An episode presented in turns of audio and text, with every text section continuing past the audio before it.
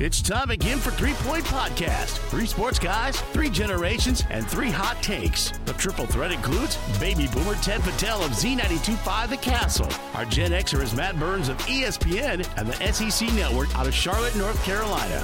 The millennial man is Jared Patel of Valley Sports Detroit. Comments and questions can be sent by email to 3pointpod@gmail.com. Follow 3 Point Podcast on social media at 3 Point Pod. The fellows will get it rolling right after this from our partners. Success Group Mortgage and Servicing is Shiawassee County's only licensed mortgage broker, lender, and servicer. That means you get exclusive products not found anywhere else. If you are looking to purchase a home or refinance a home in Florida, Hawaii, or Michigan, stop what you're doing and give Success Group Mortgage and Servicing a call. 989-720-4380. That's 989-720-4380. Great news to report. Sheridan Realty and Auction Company has built a new 7,500 square foot warehouse in Owasso. Now we are able to take all of your items and put it underneath one roof. Whether you are able to bring us a vehicle, an ATV, furniture, it goes inside. Go to SheridanAuctionService.com to see more. More importantly, stop down and see us at 1007 South Washington Street. You'll do better with Sheridan. Rivals Tap House and Grill is the area's go-to spot for the best in food and drink. Meet up with your friends and catch your favorite sporting events on over 20 high-def flat-screen TVs. And our 120-inch projection screen. Rivals can handle your large or small parties and is an awesome spot to put on your fundraising events. Weekly food and drink specials including gourmet burgers, wings, pizza, homemade soup, and salads. Rivals also stocks a large selection of craft and domestic brews. Rivals Tap House and Grill, the official gathering spot of 3 Point Podcast, located on the corner of Shiawassee and M21 in Corona. Hello again, everyone, and welcome to episode 193 of the 3 Point Podcast. Well, the game. It's all teed up. It's Ohio State at Michigan, high noon on Saturday for a trip to Indy. MSU, they were embarrassed in Columbus, and the Lions threw for a sparkling 77 yards against the Browns. Our championship team includes Advanced Elevator, the ALS Association, JJ's Excavating and Tree Services, Kendall Drugs, Rivals Tap House and Grill, Nelson House Funeral Homes, Sheridan Auction Service, Success Group Mortgage and Servicing, and Z92.5 The Castle. Well, let's get into a little bit of a catch-up. I know, Jared, you got a busy week with the high school playoffs, 4 games on Friday, 4 games on Saturday, and you're already starting your preparation for that, right? Oh, it's what I would categorize as it's you know, I love doing it. I'm excited. I can't wait for the state finals. A lot of great games, more than I think there has been in a lot of years past. But it's considered basically hell week here. You know, normally we do one of these games a week. This week we're doing 8, so it's all hands on deck. It's funny you said hell week. That's exactly what I was thinking, like comparing it to, you know, different work weeks or two-a-days in high school football or whatever. Yeah, like hell week. But right, like you said, it's a ton of work, but it's the payoff in the end. I mean, it's the state championship games. You know, it used to be at the Silverdome, obviously, now at Ford Field. And all I ever think about when it comes to this time of year is, I know states do things differently. It's not the same for every state, but for us, you know, in Michigan, it's something about, obviously, the Lions on Thanksgiving and then the state championship high school football games on Friday and Saturday.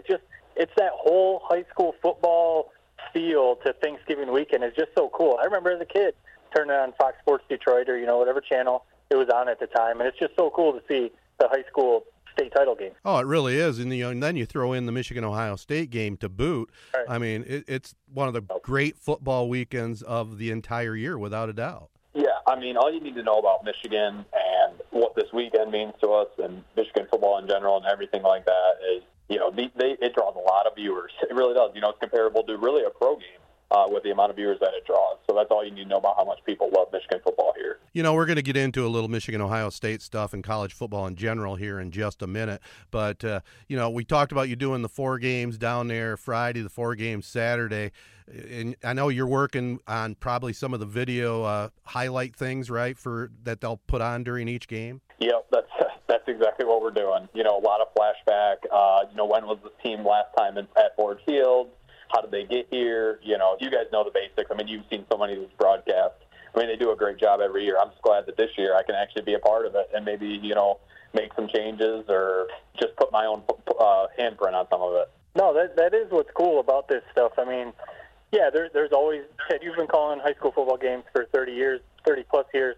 So you always have, like, your go-to nuggets, you know, for each game. Yeah, like you said, Jared, last time the team was in a state title game, or what kind of win streak they're on, or, you know, stats for the coach. You know, you have your, like, standard stuff. But like you kind of said, Jared, you're kind of bringing a different mindset or a different viewpoint. So that's what's cool about when different people are thrown into the mix, whether it's producers, editors, PAs, you know, whatever. They maybe have different ideas. So that's what's cool. You might bring something that a producer's like, yeah, we never thought about doing that. Let's do it. So, and that's what makes these broadcasts really cool, because if you're sitting there on Friday night, you know, you're full of leftover turkey sandwiches or whatever, and you're watching some random Division VI high school football state title game, two schools you've never heard of, you might see a bunch of really cool old video or some cool nuggets, maybe some stats or some former players that you knew. So I don't know. Yeah, like maybe it's just because we're such big high school football fans, but it is a really cool thing to see. It is. And let me just throw out some teasers, you know, some of the big games this weekend that, you know, if I'm you guys and you maybe don't plan on watching every game, these are the ones I would circle 100% on your schedule. You know, the Division II championship game, Warren De La Salle, Dan Roan was at Grand Rapids West Catholic. He won, you know, what, 4 or 5 state titles with them. Legendary coach goes to Warren De La Salle after retiring for a couple of years.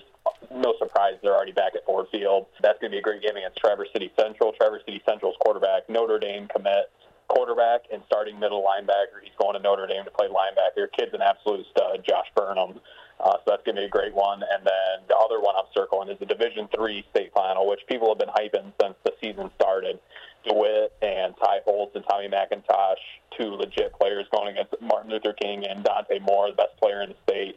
I mean, just get your popcorn ready for that one. What more do you need to know? Yeah, and that's Saturday night. That's the finale, right? That's game 8 of 8. Yep, wraps up the entire season. And let me just tell you, it's maybe the most anticipated game that I remember in probably the last 5, 6, 7, 8 years. I mean, so much talent, the tradition of both programs, kind of the difference between both programs. It's just everything about that game. How do you not just set your schedule for it now? You know, and you're on top of all the big timers. I mean, Rochester Adams against Belleville in Division I. I think Adams, aren't they still coached by Tony Petrino, he's good friends with Tony Anise. I know they were high school, you know, buddies when they coached at Montrose and other schools. But yeah, the story behind that is actually Petrino and Phil Anise went to Alma together and played college football together at Alma. That's it. And both their wives are sisters. Oh, wow. Phil Anise actually is usually in the booth. He probably will be in the booth at Ford Field, you know, helping them call that game or whatever. So, yeah, he's triple option through and through. I call him Tony triple option Petrino. It's a treat. Absolutely. You're right. That's probably the third game I would definitely hype up is Rochester Adams against Belleville. Yeah, Belleville, most talent in the state. Rochester Adams has a stud quarterback going to Alabama to play baseball, and just they run the triple option to perfection. Gotta love it. Man, I'm waving my hands down. I'm not worthy, Jared. You got the facts. You got the stats. You're throwing them out. And thanks for correcting me. Thanks for correcting me there. I've been wrapped up in this all year, man. I mean, I got you beat at least this year.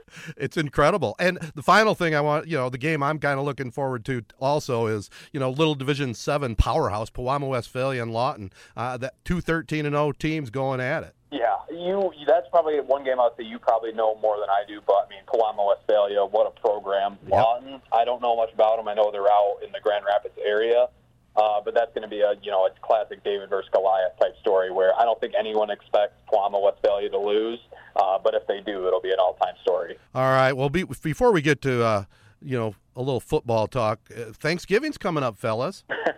Yeah, so we have to do the thing that every local news station, every radio station, they always do around this time of the year. You know, you always see the rankings of best Thanksgiving side dishes. What are you looking forward to on Thanksgiving?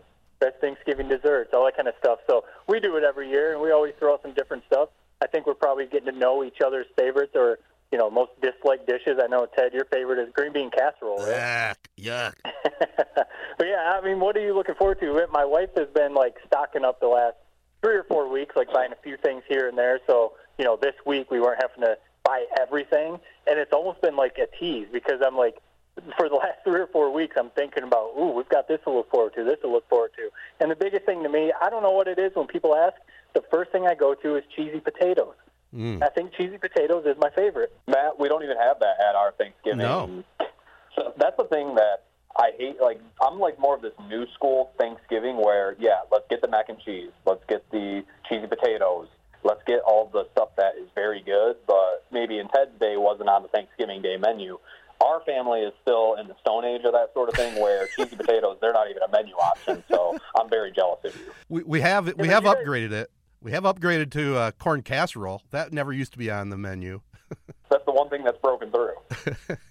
But I forget, because all these holidays are running together. Are the buttered noodles your guys' Thanksgiving, or is that a Christmas thing? I believe it's both. It's both, because I believe my sister has been hosting it, and she'll go get Frankenmuth buttered noodles, which are as good as any out there. And I'll just jump in real quick. My go-tos, and I know you guys aren't on board with it, but I'm real happy with mashed potatoes and gravy, turkey, the noodles, and dressing. That's all I need. Okay, first off, don't call it dressing. You're a weirdo. Stuffing, okay, stuffing. I'll correct it. You're a psychopath if you call stuffing dressing. Nobody knows what you're talking about. They think you're talking about ranch dressing. All of the real name, which is stuffing. All right. Which I will say, that's my 100% go-to. I don't care if it's stovetop. I don't care if it's homemade. It's so good every single time. Throw gravy on it if you're feeling spicy. That's 100% my go-to is stuffing. But like I said, Ted, you can vouch for this year as well as in years past. There will not be a single thing of turkey on my plate. It is a waste of hunger to be eating plain turkey that the only reason it's any good anyway is because you douse it in 10 pounds of gravy. No, I might as well just save my hunger. Yeah, we disagree on that one. It is funny, kind of along those lines. I mean, I'm not as extreme as you, Jared. I will eat a little bit of turkey on Thursday, but it's definitely one of those things, like, it's like a once or twice a year type of thing. Kind of the same with stuffing or even green bean casserole. I know you don't like it, Ted, but I do enjoy it. Yeah. There's so many of these things on Thanksgiving, Christmas, other holidays that, like, you look forward to so much. It's just like, oh, man, these are so amazing. But then when you think about it, we have stuffing, like, once a year. Green bean casserole. I mean, this is the only time of the year we make it. It's just funny to think about that. On Thanksgiving, you load yourself up with all these dishes, these side dishes, and it's, like, the only time of the year you make it. But we're all looking forward to it, right? Yeah, one final question. Where do you guys stand on cranberries? Sucks. I'm with you. Yeah. I'm with you. Bringing it back real quick, Matt, I'm telling you, man, you sound like you're in the same boat as me, where you just throw turkey on the plate because, like, it's tradition or whatever. It's so freeing when you finally decide, I'm not going to try to impress people. I'm not going to be a traditionalist. I'm going to do what makes me happy, and that is eating the best of the best food that's presented. And as soon as you do that, you're going to enjoy your Thanksgiving much, much more. And you're going to appreciate the extra plate space you now have because you decided to leave that off of it. Good stuff. It's true. But when your wife buys a 12-pound turkey, you feel like you have to eat a little bit. Yeah, and like you said, it's one time year. One time, eat some turkey, man. Eat some turkey. Jared, I'll have your piece, okay? Yeah, don't shame me. Like, and it's like you have a paparazzi at Thanksgiving. Every year he, like, makes a point to whatever, like, because I do eat a lot. You know, I've always admitted that I'm a big eater. One of the problems I have was whenever I have, like, a cheat day or something, I eat, like, a whole pizza. You know, I have no control. But Ted makes sure to point out my plate every single year. I fill it up and make sure everybody gets a good laugh out of it every year. Yeah, so, be on your best behavior. I've been a couple times. Well, all right. Well, I'll definitely be watching that plateful for sure. All right, guys, let's move on to some college football right after this. Nelson House Funeral Home's number one goal is to serve the families in our area. The Nelson House staff are proud to serve our local community with reliability, integrity, and compassion. Unique service representing unique lives, ensuring your loved ones receive the honor and celebration they deserve. Founded in 1880 and continuing the tradition today with chapels in Owasso, Chesaning, and New Lothrop. For more details, find them at nelson-house.com or call 989-723-5234. JJ's Excavating and Tree Services can help you with many homeowner items, including skid steer work, footings, and gravel work, along with property maintenance. JJ's Excavating and Tree Service also experts in tree removals, including stump grinding. Fully insured, no job too big or too small. Call Kyle Jones of JJ's at 989-277-9059 to set up a free estimate and tell him 3 Point Podcast sent you. What in God's green earth did we watch on Saturday? I mean, we were all a little bit skeptical of Mel Tucker and everything that Michigan State had kind of built this year. But listen, Ohio State's good. They're not flipping gods. You know, I mean, they just had no fight. The game was over as soon as it started. Kenneth Walker only had 6 carries. The secondary just getting roasted by the Earth, Wind, and Fire duo. I mean, how do you, if you're a State fan, let's throw our State fan hats on for a second. Are you not, like, very extremely disappointed with the way that game went? I mean, obviously you are, but, like, it just looked like the team just had, like, no fight. Like, it almost looked like they thought they were a lot better than they actually were, and they came in so, like, unprepared. It was just, like, it's just embarrassing. Really no other way to put it. To be honest, to me, I'm with you, but to me, while I was, like, kind of chuckling and laughing as Ohio State was just running up and down the field, making Michigan State look like a JV team, it made me think of 2018 when Michigan went into, you know, Ohio State, riding high, win, and they're in the Big Ten Championship, and then Ohio State just blew them off the field. It kind of made me feel like that. Like, you know, you're feeling yourself, you're puffing your chest out a little bit, and then Ohio State brings you right back down to earth. So, like, while I was laughing, I was like, as a Michigan fan, we've been there. So, you know, we kind of understood it, but it was the perfect recipe. I mean, Ryan Day, like, we laughed about the whole Mel Tucker contract thing, giving him Ryan Day money, and Ryan Day showed why he gets paid the money that he does, because they saw Michigan State has literally, statistically, the worst pass defense in the country, and Ohio State said, okay, cool, we're going to exploit that, and they did. And it just kind of also makes you think, I really wish Michigan would have had the same formula, because they probably could have, I mean, you know, who knows what would have happened. But if they would have attacked Michigan State the same way, maybe they could have won that game. But, you know, it was just crazy. And to me, I don't know what you guys think. I don't necessarily, like, some people were saying, like, look at what Ohio State did to Michigan State. Michigan State beat Michigan, so that means Michigan has no shot in the game. I don't really see it that way. I just think it's like two different games, two different mindsets, two different game plans. Yeah, Ohio State looked really good, but it had no bearing on what I think Michigan's chances are this Saturday. I think it does, Matt, but here's, I guess, the good thing about it is because Michigan State lost the way they did, it's kind of like people are expecting Michigan to lose the same way, so it's kind of like everything is gravy at this point. You know, if we even keep it close, like, we're going to be getting kudos from everybody, which is more than we've been able to say, like, in years past. So it was eye-opening. It was definitely scary, but it was also kind of relieving to see, you know, a team kind of we seemingly go through every single year against Ohio State, which is just an absolute embarrassment. So I do see where you're coming from. I think Michigan is an entirely, like, differently built defense than Michigan State's, and their offense is a little bit better built to maybe go up against Ohio State, but I'm not even worried about that at this point. The way I look at it heading into this game is I'm expecting us to get blown out, but if it's close at halftime, then I give us all permission to get our hopes up and start thinking, hey, we got a legit chance at this. But going into this game, I don't know how, if you're an unbiased person, how do you not think Michigan's going to get blown out? I mean, honestly. Let's go to our friends in Vegas. I mean, I think, what is the point spread, like 7 points? They know something. That was a good sign. I will admit, I was very curious to see what that opening line was. If it was 14, 15, you know, something around 2 scores, I was going to say, like, okay, they see what's about to happen here. The fact that they are giving Michigan credit and they're thinking, hey, that we might be able to keep it close. I mean, you said it best. They know better than we do.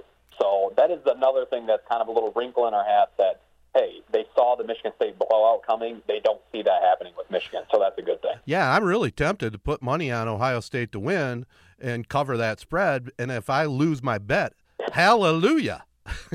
Yeah. Oh, you're gonna play that card, huh? Put your money. So it's like you win either way. Yeah, exactly. Right. If you lose that money, well, that means Michigan won. For sure. You know, if Ohio State wins, well, you make a little bit of money. I get that. It's kind of a smart play, but I mean, I honestly, and it's not the fan in me coming out. I truly think Michigan has a legitimate shot to win this game, and I mean, I feel like it's going to be more like 2016. Where, you know, the whole triple overtime game and, you know, all that, or double overtime game. I think it's going to be more like that game than the 2018, because to me, and, you know, in my opinion, 2018, yeah, we were playing really well with Patterson and Chase Winovich on the defense, but, like, that team still felt like they weren't really, like, that dynamic. You know, they were winning some games, and, yeah, they went on a good run, but it didn't feel like they were, like, playing at the level that they could compete with Ohio State, and we obviously saw that was the case. this team, while I'm not saying like this team is one of the best teams in college football or their offense is like 2019 LSU or, you know, it's nothing like that. But this team just has a different feel, and we've been saying it for a couple months, basically, you know, since the Michigan State loss, that, I don't know, with guys like Cade McNamara, it seems like he's not scared of Ohio State. They're using, like, they see bringing Donovan Edwards in and getting him involved in the offense. They're using the wide receivers a little more on, like, end-arounds and different kind of pass plays. You know, the defense with Aidan Hutchinson coming back, basically he came back to beat Ohio State. I don't know. I just feel like this team has a different vibe around it. They're playing really well. And, you know, we've talked about the rejuvenated Harbaugh, and he knows what this is all about. So, you know, will they win? You know, I don't know. But I think, like, everything is there, set up for them, and it's at home. I think that helps a little bit. Everything is set up for them to win this game. Yeah, you know, the other thing that's a big thing compared to the 2018 game, which people are always going to compare this to, like, all week, is this is a home game. Huge difference compared to going to the Horseshoe. I mean, it'd probably be a 14, 15-point spread if we were at Ohio State, honestly. Right. It's huge that this is a home game. You said it right. You know, something about this team, it just seems like they're tighter, more close-knit than they ever have been. It seems like Harbaugh's a little bit more, like, invested in the actual players and, like, their personalities and the guys in the locker room rather than just, like, the wins and the losses. So I think they have a better perspective than they have in years past heading into this game. I'm loving everything I'm seeing, but we felt this way so many times before. I mean, how do you – like, it's like I'm like an injured baby or somebody that's been injured, like, when I was a little kid. It's like you always are holding on to, like, that fear. Like, you're never going to totally shed it until you completely break through. And we've never broken through, really, in my entire life. So, I love to think that this year is going to be different, but it's just impossible for me to go out on a limb and say Michigan is going to win when I've looked like a jackass like the last 10 years thinking that way. It's really hard to do that. I agree with you. I mean, but can they win? You know, so many people are saying there's no way they can win. Look what Ohio State did to Michigan State. You know, of course they can win. I mean, it's a college football game. I mean, you know, look what Utah did to Oregon. Oregon beat Ohio State. Anything can happen. And you know, even though this hasn't been the best rivalry, if you want to use that word, because of Ohio State's dominance, Michigan can win this game, especially the way that this team has made it to this point of the season. Now, the question I have for you guys is, can Michigan win in a shootout, or does this thing got to be like a 24-21 game? Here's the thing. We're not going to be able to – it has to be a shootout. Our defense, we couldn't hold Michigan State to, under 35 points. You think we're going to hold Ohio State under 35 points? So it's going to have to be Cade. It's going to have to be our offense's best game by far this entire year, and our defense is going to have to – similar to what Michigan State did against us. You maybe give up a lot of yards, but hold them to field goals and, you know, try to just keep them right around maybe the 40-point mark and not the 50-point mark. I seriously think it's going to be just like the 2006 game, 42-45. If Michigan is going to be in a close game, it's going to be 40s both ways. It's no way in hell are we holding this offense to 30 or less. Mm-hmm. Yeah, I'm kind of thinking it might be the same type of thing. Yeah, a little bit of a shootout. I do want, like, there's two aspects that I think make this team or this game a little different than in years past. The first thing is we all like Don Brown as defensive coordinator, but we also know that Ohio State just exposed the hell out of him and his scheme. I know Mike McDonald is in his first year as a defensive coordinator, but I think that's a good thing. You know, he's going to scheme differently. He comes from the NFL. He will adjust. Right. Don Brown was, like, super stubborn, sticking to his scheme. I feel like if Ohio State, you know, starts exposing a few things, they will adjust on defense. So I think that's a huge part of this game for Michigan. And the other thing is, too, is the quarterback that Michigan has, Cade McNamara and JJ McCarthy. Like, you think about previous years, like, Shea Patterson was the guy. Wilton Spate was the guy, even in 2017. John O'Corn. I think having two guys might, like, throw a little wrinkle into the game that Ohio State, you know, maybe isn't as prepared for. There's plenty of stuff on tape because they've been playing J.J. McCarthy all year. But, you know, if Cade's not necessarily playing that well, okay, go to J.J. McCarthy. Or if all of a sudden they get down to the 18, bring J.J. McCarthy in for a play because, you know, he can scramble a little better. I think those are, like, two things that are a little bit different for this game than we've seen under Harbaugh that – again, is it going to matter? Is it going to mean Michigan wins? I don't know. But, like, I think those are some things that could help Michigan. And the biggest thing to me is the defensive line for Michigan. Hutchinson and Ojabo, I think those two dudes are just studs. They got to get hits on Stroud, because against Michigan State, Stroud was just back there like Jared, you know, with his big offensive line, not even getting touched, and he was just dropping dimes all over the place. So they got to get some hits on him too. Yeah, they do. That's the thing under Harbaugh, we've always had a good pass rush. You just hope that. But it seems like Ohio State always just takes it out of the game with their quick passing game. But, yeah, like you said, I mean, they were taking deep shots against Michigan State, I mean, where he was sitting in the pocket forever. We can't have that. And we got to be able to get pressure on this guy with four rushers. We can't be blitzing. Not with our secondary, not against their receivers. We need as many guys in coverage as we can afford. So we just got to hope that we can get pressure with four guys and just mitigate the big plays. You know they're going to have a big touchdown at a crucial part of the game, and you just hope that our offense doesn't come out and go 3-and-out. You know, hopefully after that big play, after the Olave 70-yard touchdown, that Michigan comes out and answers and puts together some sort of a drive to either flip field position or put some points right back on the board. That's going to be critical. It's going to be a big game of momentum.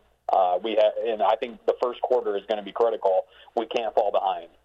Maybe the most we could fall behind all game is 7. If we ever drop behind by 14, you might as well start, you know, making your vacation purchase, Ted, with that ticket you bought. So honestly, we got to keep it close. Maybe even jump out to an early lead if we have any sort of chance in this game.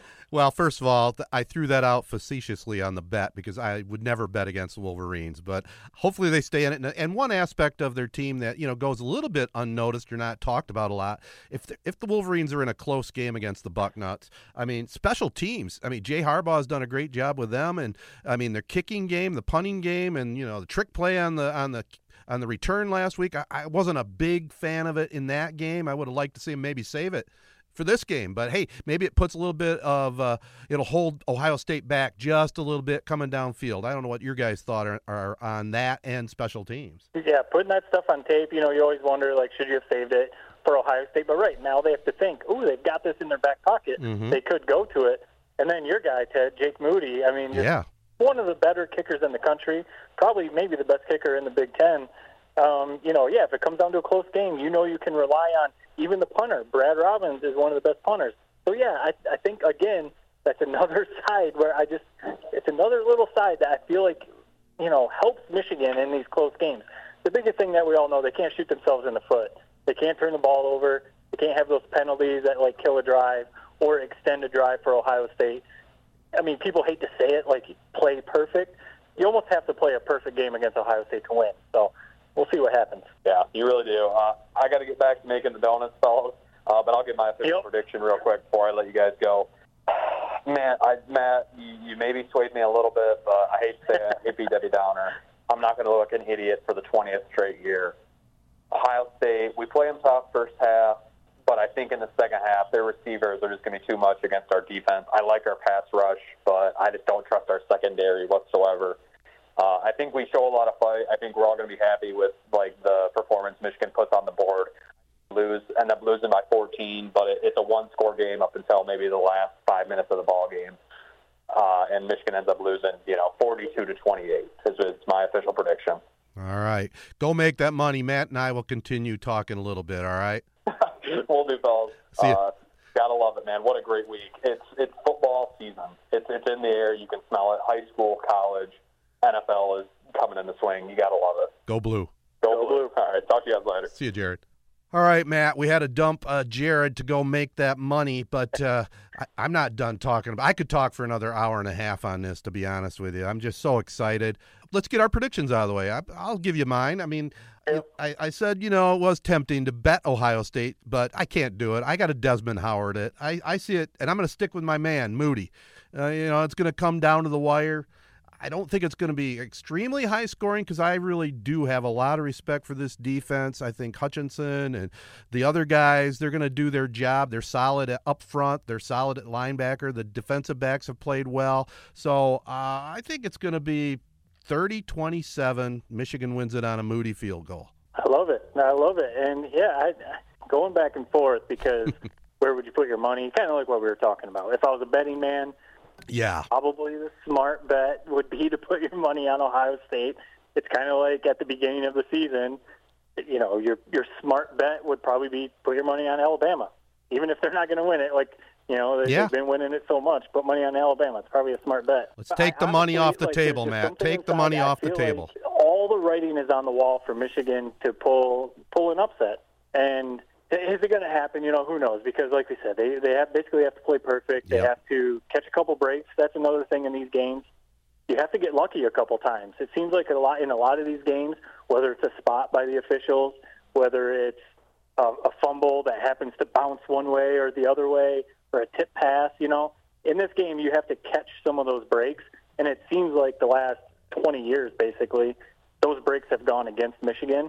And when Ohio State's as good as they are, I mean, you can't, like, overcome that stuff multiple times in a game. So, like, to that point, I feel like this team's different. Yeah, I think people have started to turn the page on Cade McNamara. I think, you know, you can see that he can play. He doesn't turn the ball over very often. It doesn't mean that he will not. But, like, you know, he's smart with the ball. The offensive line is playing well. We know we trust Hassan Haskins to run the ball really well. I think everything is there. Like I said earlier, I think everything is there for them to win. So that's the long way of saying I'm kind of with you. I'm going with I think it is going to be a little more high scoring, like a 36-33 win for Michigan. And it's going to be basically like the 2016 game, just like back and forth, back and forth, back and forth. And hopefully, because this one's in Ann Arbor at the Big House, that kind of helps Michigan, and those fans kind of keep Michigan going. And what's crazy is Ryan Day has never lost a game against a Big Ten opponent. I know. He's been head coach at Ohio State. You've got to lose at some point, right? Yeah, you got to lose at some point, and you got to lose to Michigan at some point. Is this the year? I guess we'll find out. It's obviously Ohio State going in as a pretty good favorite, but doesn't mean that an upset can't happen. We've seen plenty of those in college football. Another factor, you know, we did talk about that Michigan has to play almost a perfect game. And yeah, they got to operate on offense, defense, special teams, but like you said, they can't turn the ball over and they can't have silly penalties. If they can eliminate those, I think they'll be right in it. It should be a fun one to watch for sure. And then the other thing is, these Michigan fans that have tickets to the Big House, if I see a whole bunch of scarlet and gray in that stadium, I will be so pissed. Mm-hmm. You know, I mean, this has got to be a maze out. This has got to be a Big House home field advantage, because these people that are in it for the greed, and we know Ohio State fans will spend the money to come to this game, you know. Yep. Come on, Michigan fans. Let's be for the Wolverines. Let's not sell those tickets to Buckeyes, no matter what they pay. Yeah, I mean, obviously, it's maybe I always see people say, like, because I 100% agree with you. But you know, you always see people say that, why don't you buy the tickets? Why aren't you at the game? Yeah. Well, okay, you know, I guess I get that argument or whatever. But like, if you like you're saying, if you have the tickets and you're selling to Ohio State people, that's just like adding to like the whole problem, because the whole thing is to have home field advantage. And we know that we've seen the last few games at the Big House when, you know, the cameras show the wide view of the stadium. It's like, wait a minute, there's more red in there than, you know, blue or yellow. And so, yeah, you if you want to win these games at some point, you need some of that home field advantage, because, you know, at the Horseshoe, they always have home field advantage. So, yeah, hopefully – people aren't doing that. I know it's probably tempting to make 3 times face value on your ticket, or, you know, whatever you could make, but find a rich Michigan fan to sell them to, right? Right. Yeah. I mean, there's got to be plenty of other Michigan people out there that want to go. Heck yeah. I'm not saying don't sell your ticket. Just don't sell it to Ohio State people. 100%. Can you imagine the atmosphere down there? I mean, I've been to probably 3 or 4 Michigan-Ohio State games, and the atmosphere down there on the golf course at Pioneer High School, the tailgating situation.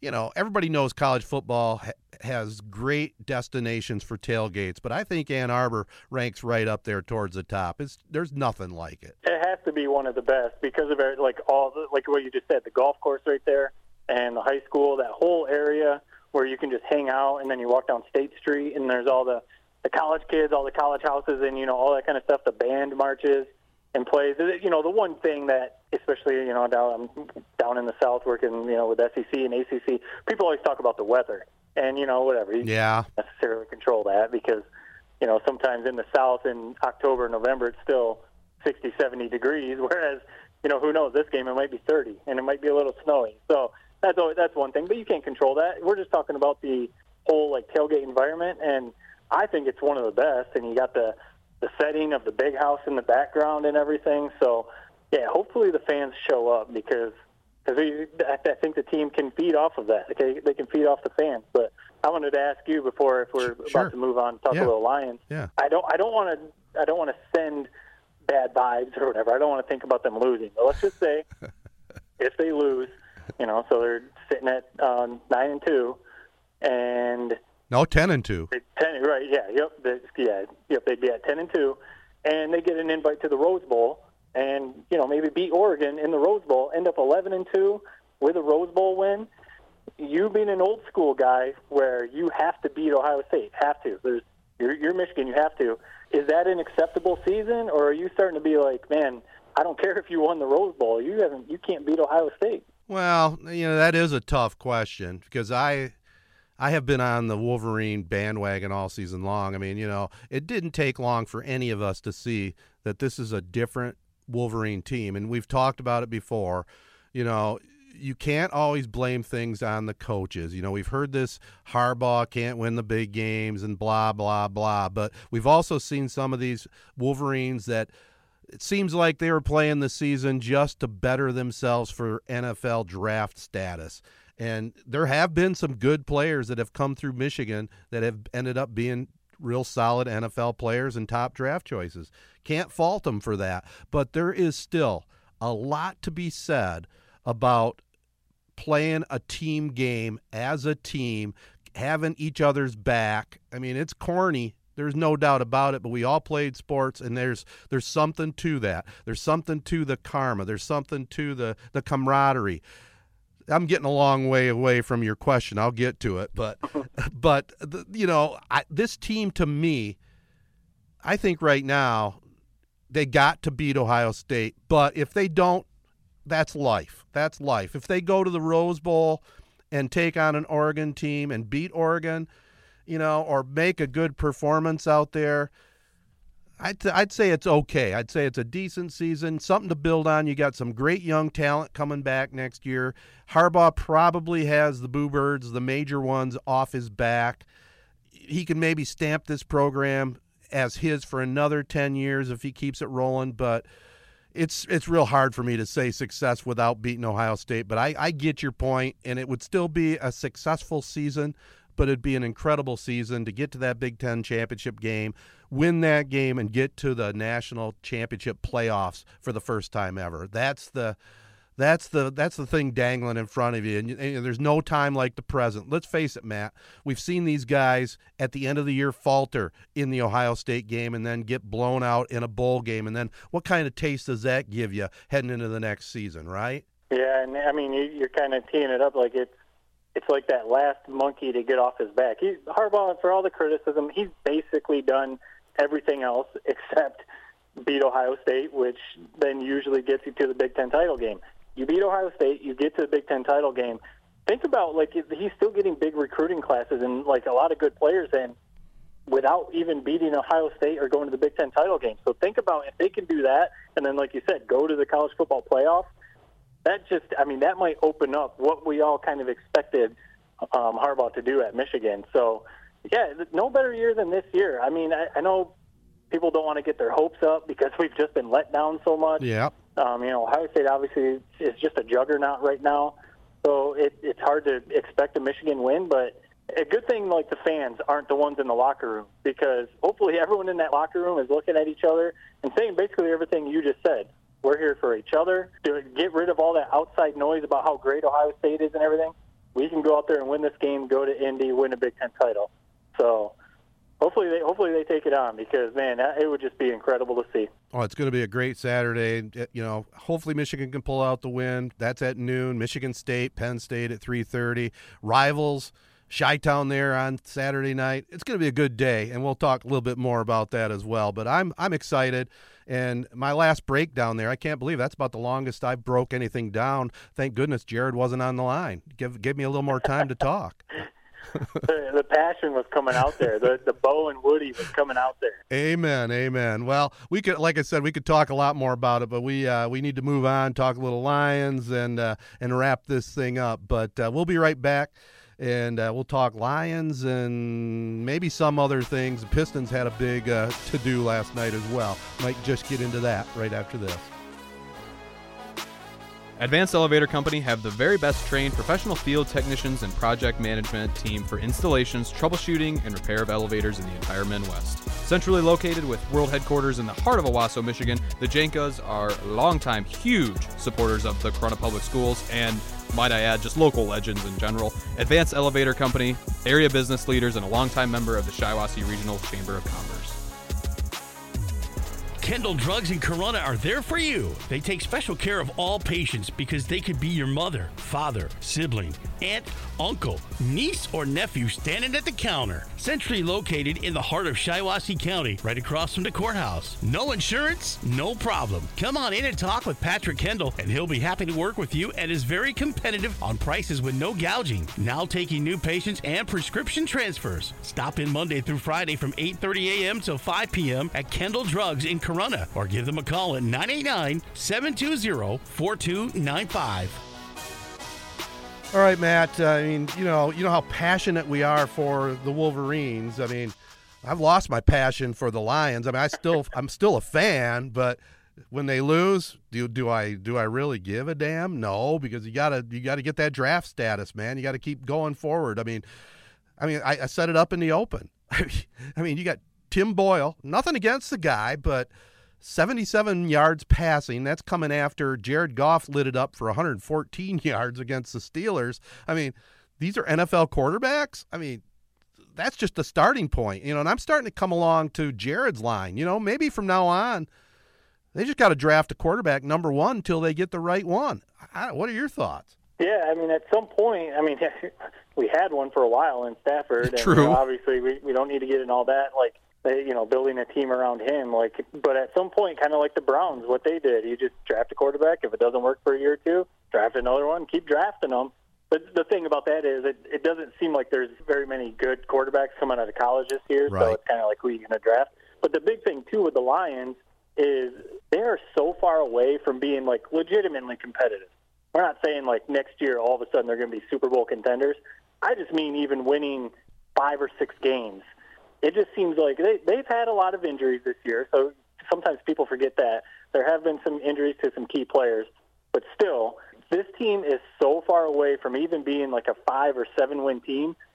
If you take a chance on a quarterback, is that going to be the one that changes things? Who knows? Even if you draft a defensive end with that first pick, is that going to be what takes you over the top? No. You have to start somewhere, obviously, but it just seems like this team is so far away. It's not just one piece or two piece, that it's going to be 2, 3, maybe 4 years before we see legitimate contenders, unless, kind of what you're saying, unless they draft a quarterback, take a chance on a guy, and it ends up being, the next Josh Allen in Buffalo or something like that. You have to almost hope to get lucky in the draft. Yeah, and the one thing is they do have, I think 3 first-round draft choices, don't they? So they don't have to necessarily burn their very first pick on a quarterback, but they ought to probably be able to get one of the top quarterbacks in this draft if they want to in the first round. Yeah, and we've been talking about it basically this whole season. It's very well – maybe not the first couple weeks because we were still a little optimistic for Jared Goff, but it's clear that Jared Goff isn't the long-term answer. No. I mean, it's nothing against the guy. He's obviously had a little bit of success in the NFL, but he doesn't appear to be a long-term, you can build your team around this guy. That's why Sean McVay was so quick to trade him to the Lions. So, yes, at some point you just need to draft a guy because it's not going to be Boyle or Blau either. No. So, you got to take a chance on someone. And, it's so hard because, like we said, we are still big fans. And honestly, when I watch that game, sometimes when I think about this, I'm like, man, am I, putting my Lions blinders on? But, I feel like they have something to build around on offense because while I still, am critical of how high they drafted T.J. Hockenson, he's clearly one of the better tight ends in the league. DeAndre Swift actually looks pretty good. If he can stay healthy, he might be a good running back to, kind of lock up that running back position. They clearly have something to build around on the offensive line. People forget Frank Ragnow is hurt. He's one of the best centers in the league. He's hurt, so he hopefully will be back and be healthy. you know, Sewell, who they just drafted, is only going to get better at tackle. Taylor Decker is a solid tackle. So, like, on offense, and I actually think St. Brown, you know, that the receiver, he could be a pretty good, like, number two or number three slot receiver. Yeah, number three. You know, super fast. Yep. Yeah. And so, like, that's what I mean. I'm trying not to, like, be like a slappy fan or something. I feel like on offense they do have a little bit that they could build around. They just, man, they need a quarterback, though, because, like you said, like, watching that game, it's like, man, I get Boyle isn't Patrick Mahomes, but, dude, these are NFL quarterbacks. Like, open it up, Campbell. You're calling the plays. Let them throw the ball. Oh, I agree with you. And, you know, you're not being a slappy. I mean, you broke it down exactly how I see it. The offensive line, solid. They're going to get better. I mean, Swift looks like a real good NFL running back. I mean, you put up 136 yards. That means he's good, and that means the line's doing the job. And I watched some of their blocking they showed on replays. They were doing a nice job. They got to get rid of stupid stuff like that Jonah Jackson penalty that just totally killed their chances against the Browns. You know, talking about some dude's mother, you know, and all of a sudden they're looking, they have a drive going, potential winner, and all of a sudden they're looking at 1st and 25, you know. It was just a stupid penalty. But, yeah, they got to get a quarterback. I mean, look at the Browns, for example. That Baker Mayfield, yeah, he's had his ups and downs this season, but that dude is tough. And he is definitely leader of that team, you know, and there's a handful of quarterbacks in the NFL that have that kind of talent and that kind of leadership. And Lions, unfortunately, don't have that. They did have it with Stafford, but they had so many other holes, especially the defense. And I'm still really concerned about the defense. Even though they held the Browns to 13, there's still a lot of weaknesses there that they definitely have to shore up. Would you agree with that? Oh, yeah. I mean, 100%. It seems like they haven't had, like, a big-time playmaking linebacker in a while. You know, just a dude that you can count on. He's going to get 15 to 17 tackles a game.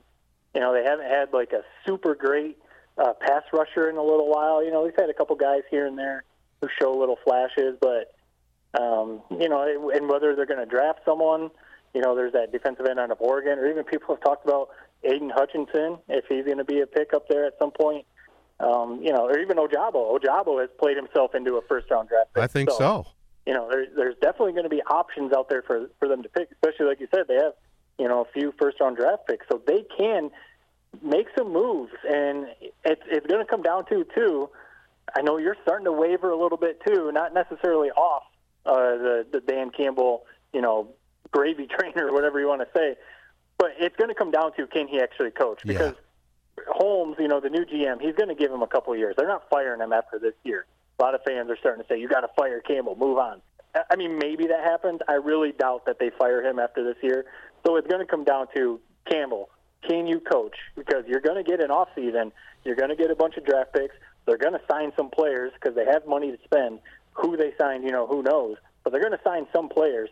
So then it's going to come down to, hey, Dan Campbell, can you coach this team?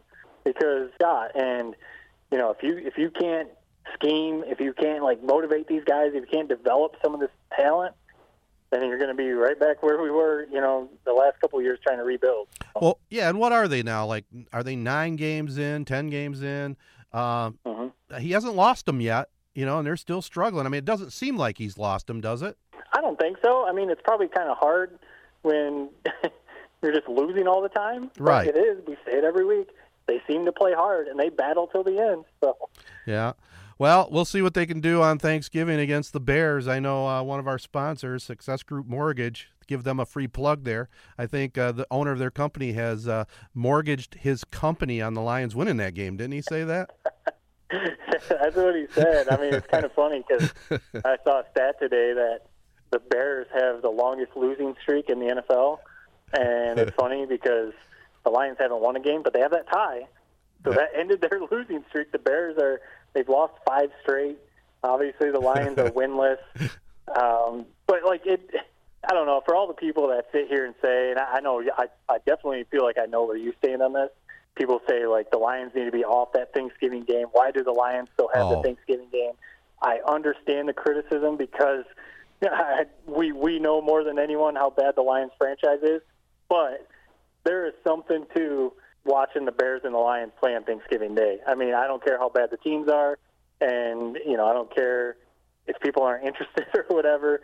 seeing the Lions and Bears play on Thanksgiving Day, that's just something cool. If it's a traditional thing, but it's cool to see. Absolutely. Lions, Bears, Packers and Lions. I mean, those are must-see, even if the teams are crap like the Lions are pretty much every year. And one thing, at least the NFL puts them the very first game, right? People are getting their Thanksgiving dinners ready. You're kind of maybe paying attention a little bit while you're visiting with your family. It's not like you have to be locked into it. And, you know, if they ever get a primetime game on Thanksgiving, now we're talking, right? Yeah. All right. Well, I'd be shocked if that ever happens. But The thing is, the Lions usually, I mean, maybe not all the time, they usually play pretty decent on Thanksgiving. So, Hopefully they give us a little bit of something to cheer about, but we'll see. Hopefully. Well, before we wrap up the program, let's just go a little potpourri in sports. You know, it's also college basketball season, both Michigan State underway. Michigan right now, you know, they're struggling a little bit. They're struggling to find themselves. I mean, I look like you had a little Twitter back and forth with Ant Wright, and I have to agree that, you know, this team is missing some talent that, you know, they got to learn to gel as a young team right now, but they're struggling a little bit. And, boy, Arizona looked good last night, didn't they? Yeah, I mean, I think that the broadcast is talking about it, too. Arizona's probably going to be ranked now. Actually, for sure. The rankings are out, so I'm not sure they probably are ranked. But at the time, when Michigan played them, they were unranked, and they were saying, this is the best unranked team in the country because Arizona looks good. And yeah, Michigan, like you said, I was going back and forth with Ant Wright. I didn't necessarily disagree with him. He was saying that this team is basically brand new with all these freshmen and Jones, the transfer point guard, coming in. So Juwan and the coaching staff, it's basically a brand new team, you know, having to learn rotations, you know, who to play when and who to play with who and all that kind of stuff. I don't disagree with that, but the team did bring back, you know, Hunter Dickinson, Brooks, Brandon Johns, Eli Brooks came back. So it's not like it's a completely new roster of players, but yes, I mean, I think people were super excited about the guys coming back, about the freshmen coming in, because the talent for the freshmen is, you know, it's there. But, I mean, I think we're finding out that it's not as easy just to, like, let guys like Franz Wagner, Isaiah Livers, Shawnee Brown go to the NBA. Yeah. And you can't just plug guys in and it's just going to keep going the way it was. Well, not only that, I mean, Mike Smith and Austin Davis were huge contributors last year as well. So, yeah, it's a young team. We'll see what the main man there can do coaching them, you know, Juwan. And, you know, I think they're going to get much better as the season goes on, but they're off to a little bit of a slow start. And last night, frankly, I was impressed with Arizona, but I also thought Michigan was totally out-hustled. You know, how many charging fouls did they get called for? You know, a little out-of-control stuff. They got to go back to what really made them successful last year, and ultimate team ball. I mean, passed the ball tremendously a year ago and played great team defense, and that's lacking right now. Yep, yeah, 100%, and maybe that's part of, you know, the new players. You got some true freshmen coming in and figuring out how to play big-time college basketball. But the one big thing, and I'd be curious if you agree, it seems like you got a guy like Hunter Dickinson who's going to be going to the NBA next year. Mm-hmm. He's supposed to be an All-American. And there's times that they like go 4, 5, 6 possessions, and he almost doesn't even touch the ball. To me, I mean, I know it's not as easy as just saying, like, get him the ball. It's not as easy as doing that. But I would almost make a point, be like, he needs to touch the ball every possession. Even if all you do is pass it down to him and he kicks it right back out, like, you need to get this dude the ball. I mean, he's a mismatch. And it just seems like sometimes, you know, they pass the ball around, they're trying to figure it out. So it's early, you know. We know how these college basketball seasons go. You lose a couple games early in the season. By the end of the year, you almost forget about it. So hopefully that's what happens. Yeah, and I agree with you. Whenever they come down, it's not a fast break and it's a set offense. I say get his hands on the ball every single time if you can. You know, you got to at least set up to try and get his hands on the ball, because he either can do some damage down by the basket, but he's also an excellent passer. And he's not that bad a shooter from outside either. Right. I thought he passed up 2 or 3 shots last night wide open. They just let him sit out there at 18, 19 foot, and he can drain those. Well, anyway, Wolverines have powerful Tarleton State coming up on Wednesday night, and then they go on the road to North Carolina on December 1st. Any ideas on going to that game? Actually, we have tickets, so there you go. We're in the midst of trying to find a babysitter, but yeah, we're planning on going. So yeah, hopefully we're able to figure that out. Good deal. Get grandma and grandpa back down there. I was going to say, hey, you guys want to fly down for the night? Quickly on Michigan State, too. They're off to a 3-1 start. They lost that opener, but they're playing pretty decent. I mean, they got a decent big man. Bingham looks like he's pretty decent. Malik Hall back, had 15 last night against EMU. They had the chance to play Butler down there at Hinkle. That had to be an awesome experience. First time ever they played there, and I know Coach Izzo, he was pretty excited about it. That's a classic venue. Yeah, I think we've talked about it before, but that's like a – if you're a big-time college basketball fan, it's almost like a bucket list type thing. I mean, that would be so cool, especially to see Michigan State versus Butler, a matchup like that at that fieldhouse. That'd be really cool, but – I mean, we've said it before, before the season and last year and other things. Even if, Michigan State was unranked coming into the season, you know that they have the talent, and Izzo obviously has, the resume to back it up. They're going to be fine. Are they going to make a run to the Final Four? Who knows? But he's going to have them playing well. Same thing with Juwan. He's got to figure out his rotations and all that kind of stuff. But, Michigan State, they'll be there. They'll come Big Ten play. They'll be playing well. Absolutely. And, in fact, they got they're down in the Bahamas. They have a Battle for Atlantis game coming up noon on ESPN, taking on Loyola Chicago. That should be a fun game to watch, Wednesday at high noon. Yeah, Loyola, I mean, they've been making a run in the tournament the last few years, so, yeah, that's going to be a good test for MSU. Yeah, and back to the bucket list thing at Hinkle. I think I might have told you this before on the podcast. I went down there. My daughter lived in Indianapolis for a couple years, and we actually went to Hinkle. It's open to the public. You can go there during the day. You can take your basketball with you. They have the hoops set up, right? You can go right on the court and shoot some hoops. What a great thing that is. Yeah, that's awesome. No, maybe I forget if you brought that up, but no, that'd be cool. It'd just go shoot around in there. Heck yeah. Yeah, take your basketball and just go fire up a few. All right, before we wrap up the podcast, big story last night in Little Caesars Arena. The Lakers were in town taking on the Pistons, the young Pistons who are still struggling. I think they made the right move on their number one draft choice, but the big story last night was Isaiah Stewart went little bad boys on the Lakers and went after LeBron. Big story, wasn't it? Yeah, I mean, he went absolutely berserk, especially because LeBron was involved. So, right. We know how much, people are one way or the other. It doesn't seem like anyone's really down the middle on LeBron. No. It's either one way, you're a big fan like Jared, or you're the other way. But as I say that, that's not true because I'm actually more down the middle. I'm not as big a fan as Jared, but some people don't, hate him. Some people, for whatever reason, I don't know what it is, but some people just cannot stand LeBron. But, yeah, so last night, I mean, he on a foul shot, he was being boxed out by Stewart, and Stewart was, just playing tough. He was boxing him out, but LeBron definitely swung his hand, swung his elbow, swung his hand, and caught Stewart in the face. I mean, when you watch it frame by frame, the super slow-mo, it does look like he swung and, punched him. I don't so people are going back and forth. Was it intentional? Was it dirty? What do you kind of say? I think 100% it was dirty. You shouldn't be swinging your elbow or your arm like that. I don't think he meant to punch Stewart in the face. I mean, LeBron doesn't have a track record of being a dirty player. Yeah, people may say he flops and some other stuff, but he doesn't play dirty like that. So I don't think he meant to hit Stewart in the face like that. Yeah, he swung his arm, and because right after he hit him, he immediately went up to Stewart, and players were saying, he was saying, my bad, I didn't mean to hit you, whatever.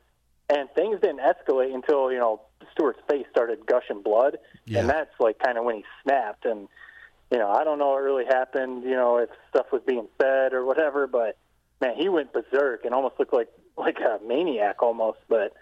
Yeah, it was a crazy scene for sure. Yeah, I mean, it was when it first started happening, I thought, oh, my goodness, here we go, Malice at the Palace all over again. But it really was condensed just to Stewart going absolutely crazy. And, LeBron never – once Stewart went wild, LeBron stayed way away from all the action. His teammates helped keep it that way, but he didn't want any part of it. There was no reason to. And I tend to agree with you. I didn't think LeBron – really aggressively meant to do that. It was they were getting physical on the box out, and it's just the way that his arm came up. He got him mostly with his backhand, didn't he? It wasn't as much the elbow, but whatever hit Stewart, man, it made a gusher, and that made a classic picture of the blood just gushing out, like you said. It was crazy. I heard the PA announcer was like saying, "Wow!" While things were kind of unfolding, mm-hmm. he was announcing to the fans, like, "Stay in your seats, please stay in your seats." Oh yeah, I think everyone was thinking what you were thinking, Malice at the Palace. Yeah, absolutely. But they did a good job getting it back under control, and then, damn it, your Lakers came back. They were 12 down when LeBron got booted and came back and won the game. What do you think about the Lakers this season? You think it's a potential championship team? I mean, you know, obviously potential, sure, because you got LeBron, Russell Westbrook, Anthony Davis. So if they can Big three. Kind of figure it out, I think it's, I don't know, like those are guys, three guys that really need the ball all the time. So I don't think it's all going to come together. They'll make the playoffs, I feel like, and probably lose in the first or second round, but who knows, maybe they all like really figure out how to play with each other. And, you know, it's a lot of talent, but I you know, mentioning the Pistons, I think they're building something. Like you said, Cade Cunningham, he's a good player. They've got some other good players. I mean, Stewart's a good player. You know, hopefully they can add a veteran or two, another good draft pick, and I think the Pistons have something going. I agree with you, and I think Stewart, you know, he's kind of sent a message. He's going to be the guy that's going to give him some physical toughness, you know, down low, and they definitely can start, you know, moving their way up the ladder, so to speak. They probably will end up with another decent draft choice, so maybe a year away for the Pistons to really make some noise in the league. But I kind of like what I see is going on down there. Well, I think we made it through. You know, Matt, you and I carried the load like we normally do with Jared dumping off, but it's going to be a fun weekend, brother. I can't wait. Fun one, and I know you mentioned it earlier, one of our favorite partners, Rivals Tap House and Grill there in Corona. I know they've got a, I mean, Thanksgiving Eve party. I know they're advertising, you know, Thanksgiving Eve, Wednesday night. They've got a big party going on. But Saturday, you know, obviously the Michigan-Ohio State game, but our friends Chi-Town playing at Rivals, I know you're going to be there, right? Oh, 100%. I mean, it sets up perfectly. I probably won't be there for the Ohio State-Michigan game just because I can't take 12 hours at a bar. I just can't do it.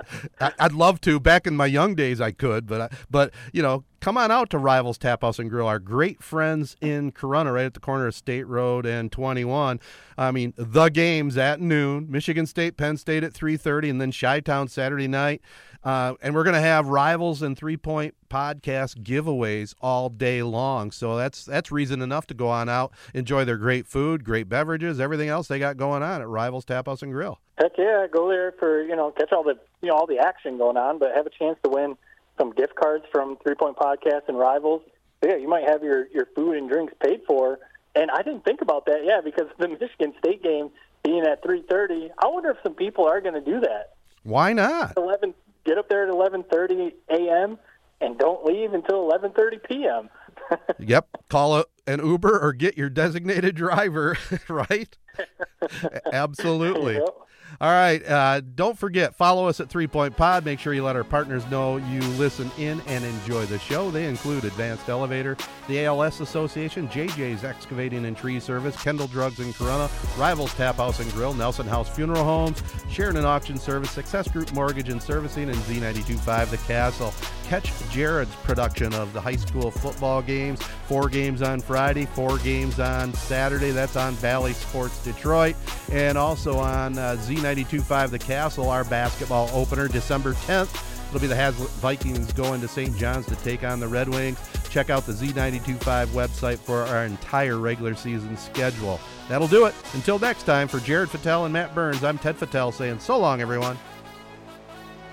Hey gang, please consider a donation to the ALS Association Michigan Chapter, serving people with ALS and their families since 1988. There still is no cure for Lou Gehrig's disease, and every 90 minutes someone is diagnosed with ALS. For more details, go online at webmi.alsa.org.